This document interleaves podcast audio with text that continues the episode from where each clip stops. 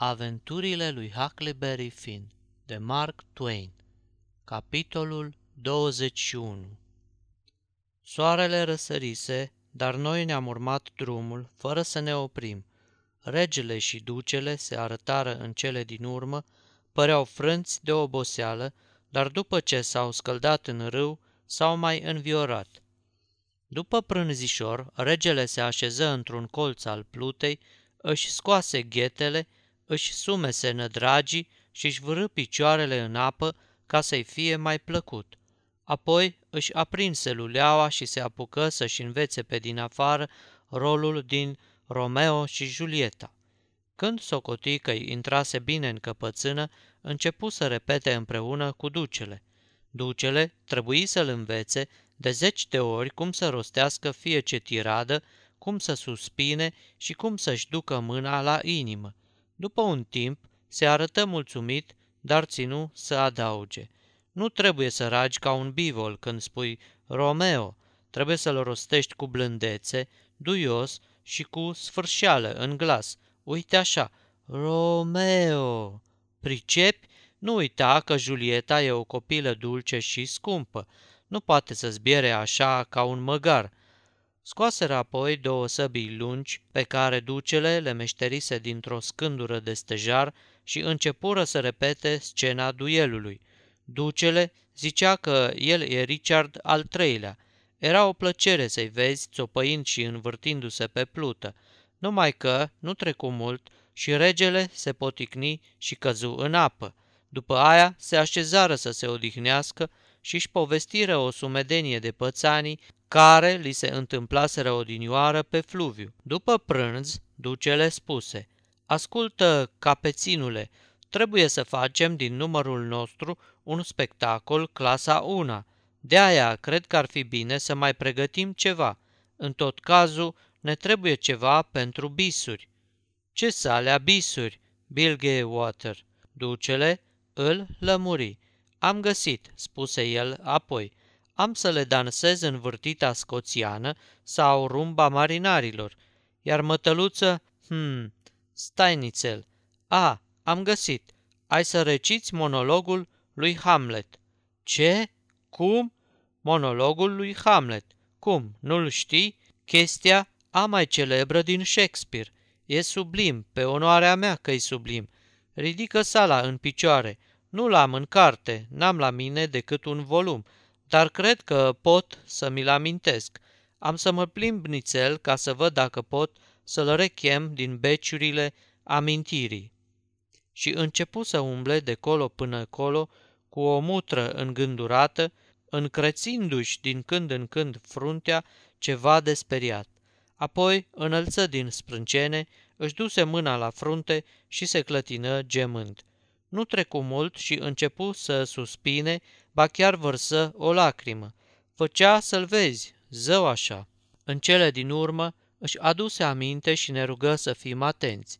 Luându-și aerul cel mai nobil cu putință, întinse un picior, își desfăcu larg brațele și privi spre cer, cu capul dat pe spate. Începu apoi să scrâșnească din dinți, să se scălămbăie și să aiureze – în tot timpul monologului nu încetă o clipă să zbiere, umflându-și pieptul și fățâindu-se mai abitir ca toți actorii pe care i-am văzut vreodată. Iată monologul, pe care l-am învățat destul de lesne în timp ce îl repeta cu regele. A fi sau a nu fi, ăsta e pumnalul, ce schimbă lunga viață într-o năpastă, căci cine ar duce greul până ce de dun sinane s-o apropia pădurea, când teama de cevaul ce vine după moarte ucide somnul fără de prihană. A doua cale a firii minunate, făcându-ne mai bine să azvârlim săgeata prea cruntei noastre soarte, decât să căutăm alta pe care nu o cunoaștem, să ne oprim o clipă la astă meditație. O, de-ai putea pe Duncan să-l trezești, lovindu-l, căci cine ar vrea să îndure al timpului dispreț și ale sale bice, fără de legea tiranului, ocările trufașului, a legilor zăbavă și liniștea ce poate durerea să aline. într-un pustiu de moarte și în miezul nopții, când, în straiele funebre, tot cască cimitirul.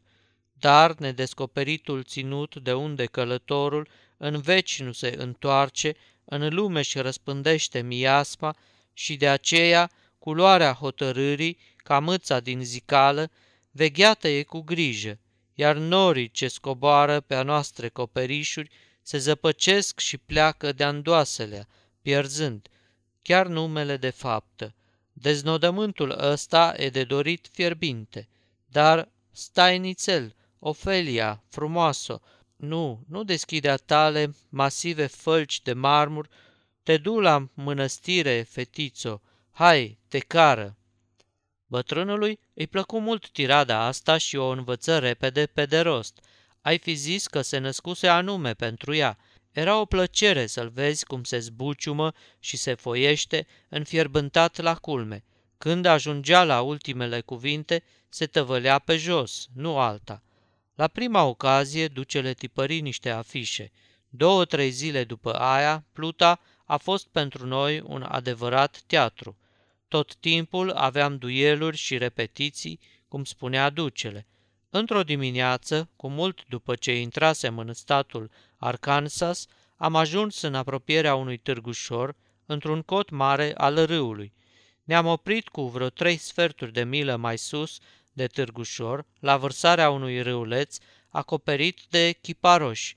Ne-am suit în barcă, toți afară de Jim, și ne-am dus să vedem dacă e rost să dăm spectacolul în târgul acela. Nimerisem tocmai bine. În după amiaza aia urma să sosească acolo o trupă de circ și începuseră să vină de prin împrejurimi oameni călări sau în tot felul de căruțe hodorogite. Circul urma să plece mai departe, în aceeași seară, așa că spectacolul nostru pica la țanc. După ce ducele închirie sala judecătoriei, ne-am dus cu toții prin târg să lipim afișele pe care se putea citi. Festival Shakespeare, atracție unică, o singură seară, tragedienii de renume mondial. David Garrick Jr. de la teatrul Drury Lane din Londra și Edmund Kean senior de la Teatrul Regal din Haymarket și de la teatrele din Whitechapel, Pudding Lane, Piccadilly, Londra și de la teatrele regale de pe continent, în sublimul lor spectacol shakespearian, scena balconului din Romeo și Julieta. Romeo, domnul Garrick, Julieta, domnul Keane, asistați de toată trupa, costume noi, decoruri noi, aranjamente noi. Ca supliment, pasionantul, senzaționalul, zguduitorul duel din Richard al III-lea. Richard al III-lea, domnul Garrick. Richmond, domnul Kin. Al doilea supliment, la cererea generală. Nemuritorul monolog al lui Hamlet, interpretat de ilustrul Kin. 300 de reprezentații consecutive la Paris, o singură reprezentație astă seară din cauza unor urgente angajamente în Europa. Intrarea 25 cenți, copiii și servitorii 10 cenți. După aia am dat o raită prin târgușor. Mai toate dughenele și casele erau niște dărăpănături cu pereții putrezi de lemn care nu cunoscuseră niciodată zugrăveala. Se înălțau trei-patru picioare deasupra pământului pe un fel de catalige ca să nu intre la apă când se revărsa fluviul. Pe lângă fiecare casă era câte o grădiniță în care nu vedeai însă decât bălării, floarea soarelui, mormane de cenușă, ghete scâlciate, sticle sparte, zdrențe și fel de fel de tinichele. Ulucile erau înșghebate din răzlogi de toate mărimile, bătuți alandala și aplecați în toate părțile. Porțile atârnau într-o singură balama de piele. Unele din uluci fusese răvăruite cândva, dar ducele zicea că asta trebuie să fi fost pe vremea lui Columb. Prin grădini vedeai porci și oameni care îi fugăreau. Toate dughenele erau înșirate pe o singură uliță. În fața fiecăreia era câte o apărătoare de pânză albă, de stâlpul căreia țăranii își priponeau caii. Sub aceste apărători se vedeau lăzi goale pe care își făceau veacul o mulțime de derbedei. Scrijeleau lăzile cu briceagul, mestecau tutun, căscau și se întindeau într-una. Ce mai? O gașcă de pușlamale. Mai toți purtau pălării galbene, de pai, mari cât o umbrelă, dar n-aveau pe ei nici haine, nici pieptare. Își ziceau unul altuia Bill, Buck, Hank, Joe sau Andy și vorbeau cu glas tărăgănat și leneș, înjurând de mama focului. De fie ce stâlp al apărătoarelor era rezemat câte un golan din ăștia, care nu-și scotea mâinile din buzunare decât ca să-și vâre în gură un dumicat de tutun sau ca să se scarpine. Trecând pe lângă ei, n-auzeai decât vorbe de acestea. Arde-mi un chioșc, Hank. Canci, n-am decât unul, cerei lui Bill. Bill ori îi dădea, ori îl mințea, zicându-i că nu mai are. Multe din haimanalele astea n-au o parachioară și nici măcar o foaie de tutun. Duhănesc pe veresie. Îl auzeai pe câte unul zicând, Jack, fă-te încoa cu o foaie. Adineauri am dat lui Ben Thompson, a din urmă care o aveam. Minciuni de-astea nu se prind decât la un străin, dar cum Jack nu era străin, îi zicea, îi dădu și o foaie, ai? Asta să-i o spui lui Mutu. Fă bine și dă-mi înapoi tutunul care ți l-am dat. Leif Buckner și o să-ți împrumut pormă o tonă două fără dobândă. Ba, mai de unezi ți-am dat ceva înapoi.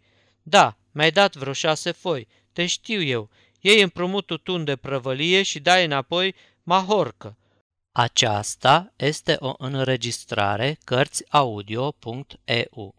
Toate înregistrările Cărțiaudio.eu sunt din domeniul public.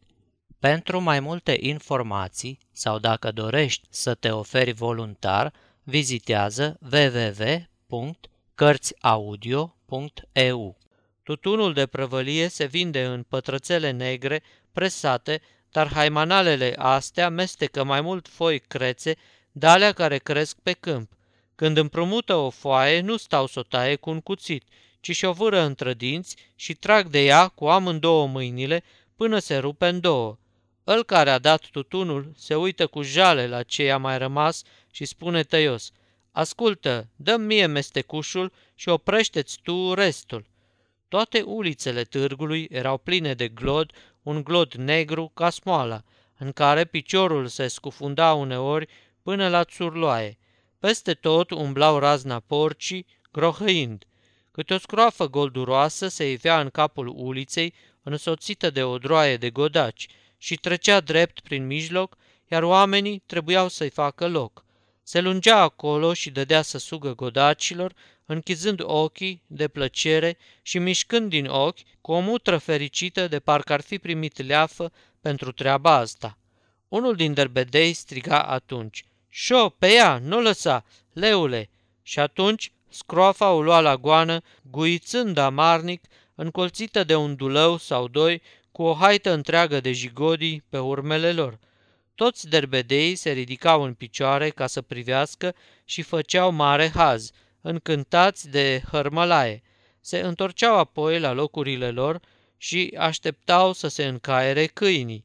Nimic nu-i înviora și nu-i fericea mai mult. Poate doar când ungeau cu gaz un câine de pripas și îi dădeau foc, sau când îi atârnau de coadă o tinichea și îl fugăreau până ieșea sufletul să se mai fi bucurat așa. Pe malul fluviului erau niște maghernițe lăsate într-o rână, gata-gata să se prevale. Oamenii se mutaseră din ele.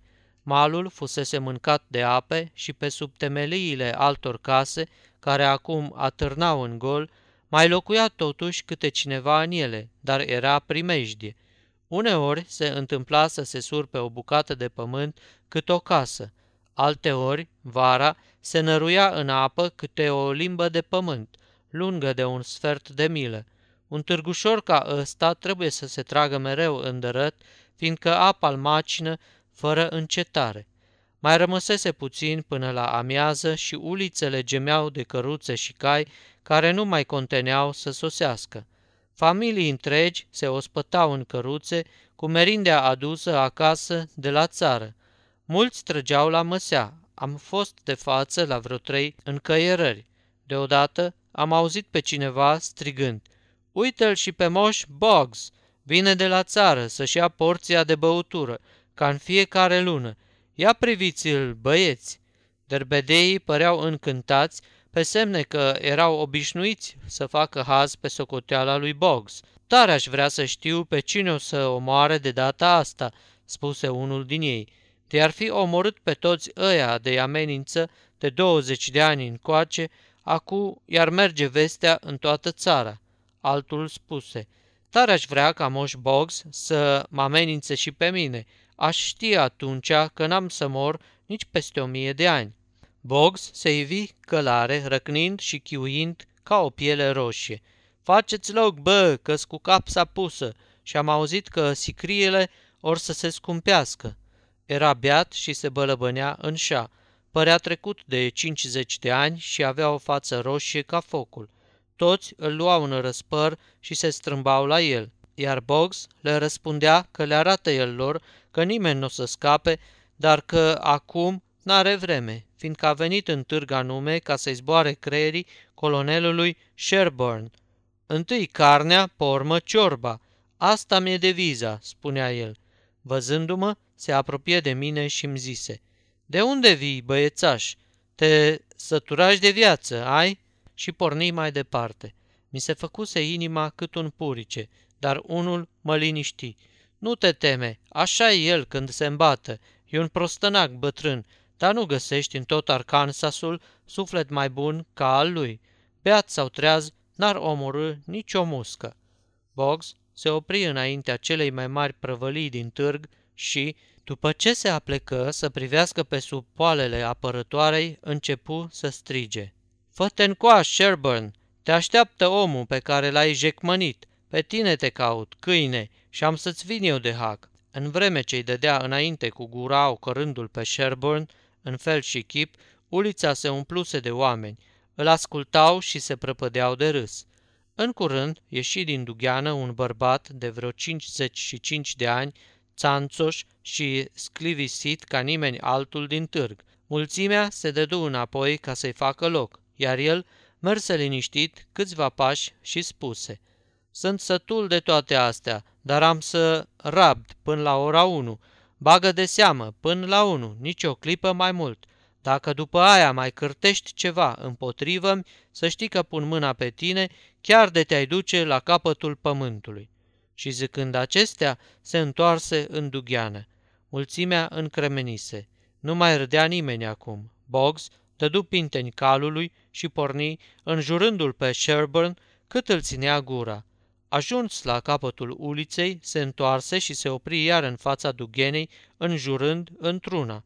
Câțiva se îmbulziră în jurul lui și încercară să-l potolească, dar degeaba. Îi arătară că, până la ora 1, mai erau doar vreo 15 minute și îi spuseră că trebuie să plece acasă de îndată, dar își răceau gura de pomană. Boggs îi dădu înainte cu înjurăturile. Apoi își trânti pălăria în glod și trecu peste ea călare. După câteva clipe se nepusti iar în lungul uliței, cu pletele cărunte fluturând în vânt. Câțiva încercară să se apropie de el și să-l dea jos de pe cal, ca să-l poată închide undeva până și-o veni în fire, dar nu izbutiră. Ajuns la capătul uliței, Bugs se întoarse în goana calului și începu iar să-l facă albie de porci pe Sherburne. Căutați-o pe fică sa!" strigă cineva. Repede, aduceți-o! Pe ea o mai ascultă din când în când. Numai ea e în stare să-l înduplece. Un om dădu fuga să o caute. Cât despre mine, am mai mers câțiva pași în josul uliței și m-am oprit. După vreo 5-10 minute, Box se ivi iar, dar fără cal. Venea taman spre mine, clătinându-se pe picioare și în capul gol, adus de doi prieteni care îl țineau fiecare de câte un braț. Nu scotea o vorbă, dar părea tulburat. Acum nu se mai lăsa târât, parcă se grăbea și el. Boggs, se auzi un glas. M-am întors să văd cine îl strigase. Era colonelul Sherburne. Stătea liniștit în mijlocul uliței, ținând în mâna dreaptă un pistol cu țeava îndreptată spre cer. În aceeași clipă am zărit o fată care se apropia în fugă, însoțită de doi inși. Boggs și cei doi prieteni ai săi se întoarseră să vadă cine strigase. Când văzură pistolul, cei doi se feriră în lături, în timp ce țeava pistolului cobora încet și sigur spre țintă. Dumnezeule, nu trage, se milogi Boggs, ridicându-și mâinile deasupra capului. Dar în aceeași clipă se auzi o detunătură. Era primul glonte. Boggs se clătină, bătând aerul cu brațele. Poc! Pornise al doilea glonte. Boggs se prăbuși pe spate, greoi și țeapăn, cu brațele întinse. Fata scoase un țipăt, se repezi spre tatăl ei și îi se aruncă la picioare plângând. Văleu, l-a omorât, l-a omorât! Oamenii se îmbulzeau în jurul lor, îmbrâncindu-se și întinzându-și gâturile ca să vadă ce se întâmplă, în vreme ce îi din mijloc încercau să-i dea îndărăt, strigându-le, Înapoi, înapoi, are nevoie de aer! Colonelul Sherburne a zvârlit cât colo pistolul și, răsucindu-se pe călcâie, plecă. Oamenii îl duseră pe Bugs într-o dugheană mică, spițeria. Mulțimea se înghesuia la fel ca înainte, părea că tot târgușorul ieșise pe uliță. Cu chiu cu vai mi-am găsit și eu un locșor în fața galantarului, de unde puteam vedea bine. Îl întinseră pe podea și îi puseră sub cap o Biblie cât toate zilele. Apoi îi așternură pe piept o altă Biblie, larg deschisă. Prin cămașa ruptă se vedea gaura unui glonte. Boggs horcăi de vreo 12 ori, de câte ori trăgea aer în piept, Biblia sălta și cobora la loc când răsufla. Pe urmă rămase nemișcat. Murise. Oamenii o traseră de lângă mort pe fată, care plângea și se căina. Să tot fi avut 16 ani, sărmana. Era tare drăgălașă, dar groaznic de palidă și speriată. În curând se strânse acolo tot orășelul. Oamenii se împingeau, se înghionteau și se îmbrânceau, dornici să ajungă la vitrină ca să privească, dar cei care ocupaseră locuri în față nu voiau să renunțe la ele. Cei din spatele lor le tot strigau, Ajunge cât ați privit, fraților, nu-i frumos și nu-i drept să stați numai voi acolo, mai lăsați și pe alții. Toată lumea are dreptul să privească, nu numai voi. Era o hărmălaie nemaipomenită, așa că am șters-o de teamă să nu se lase cu bătaie. Ulițele erau pline de oameni, care mai de care mai înfierbântați. Cei ce fuseseră de față la omor povesteau cum se întâmplase. În jurul fiecăruia dintre ei se strânseseră roată sumedenie de oameni care ascultau, lungindu-și gâturile. Un lungan costeliv, cu chică și cu o căciulă albă țuguiată dată pe ceafă, însemna pe pământ, cu un toiag cu mânerul îndoit, locurile unde stătuseră Bugs și Sherburne. Oamenii se țineau după el, urmărindu-i mișcările și dând din cap în semn că pricep. Apoi se aplecau cu mâinile în șold ca să vadă semnele făcute de ăla cu toiagul. Când ajunse în locul unde stătuse Sherburne, lunganul își îndreptă spinarea, îmbățoșându-se, se încruntă și își trase căciula pe ochi. Box! strigă el, coborând încet toiagul. Apoi, cu un poc, se clătină și după încă un poc se prăbuși pe spate. Cei care văzuseră tărășenia ziceau că taman așa se întâmplase. Drept răsplată, câțiva scoaseră niște clondire din buzunar și îl cinstiră. După câtva timp, cineva spuse că Sherburne ar trebui să fie linșat. În câteva clipe toată lumea fu de aceeași părere. Atâta le-a fost. Urlând ca niște smintiți, o zbugiră înșfăcând în drum toate frânghiile de rufe pe care le găsiră, ca să aibă cu ce să-l spânzure pe Sherburne. Sfârșitul capitolului 21